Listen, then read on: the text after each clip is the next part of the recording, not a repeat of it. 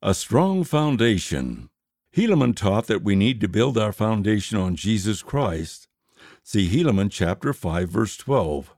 That means doing things that will bring us closer to him. When we do, we will be able to withstand hard things in life. Read the following scriptures on page 24.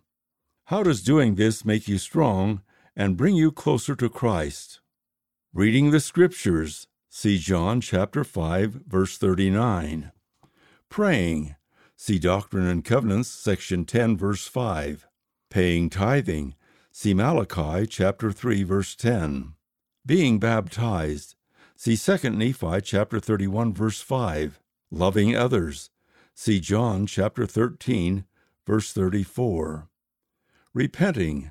See Acts chapter 3 verse 19. Living the word of wisdom.